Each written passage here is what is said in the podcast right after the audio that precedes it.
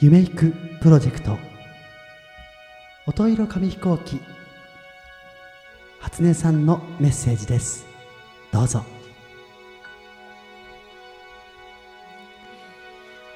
おばあちゃんへ。おばあちゃん元気になりましたか？この間私が実家に帰った頃は一番体が辛いって言ってたね。おばあちゃんはもう生まれた頃からずっと一緒に住んでいて私が小学生の時は毎日歌とか踊りとか体操とか地域の活動とかいつも出かけてるなって思ってた。すごい元気なんだなって思ってたんだ。でもちょっと仲が悪かったよね。私も反抗しちゃっておばあちゃんがこうした方がいいよってせっかく言ってくれたこととか聞かないでもうツンケンツンケンして何度も何度もそっぽ向いて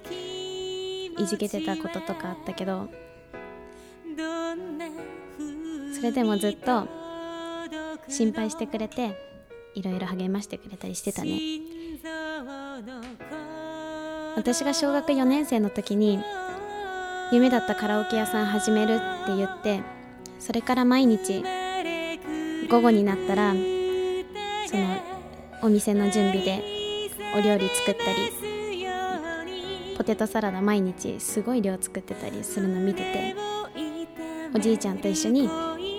夜の6時から夜中までずっと働いてるの見てて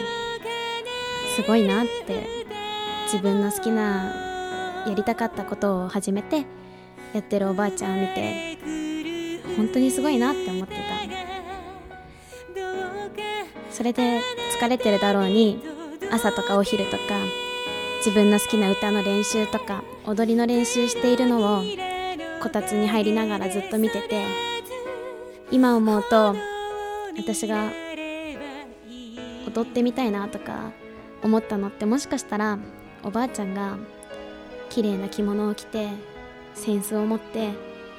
一生懸命練習練習をしている姿を見ていてたからかもしれないね。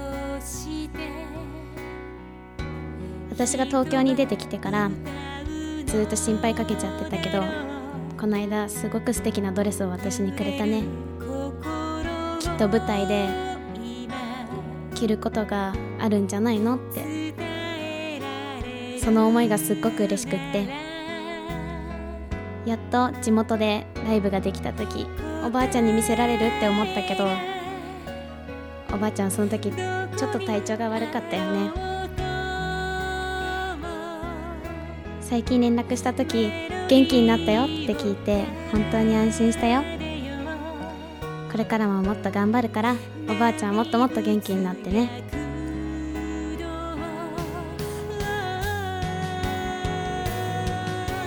ありがとう。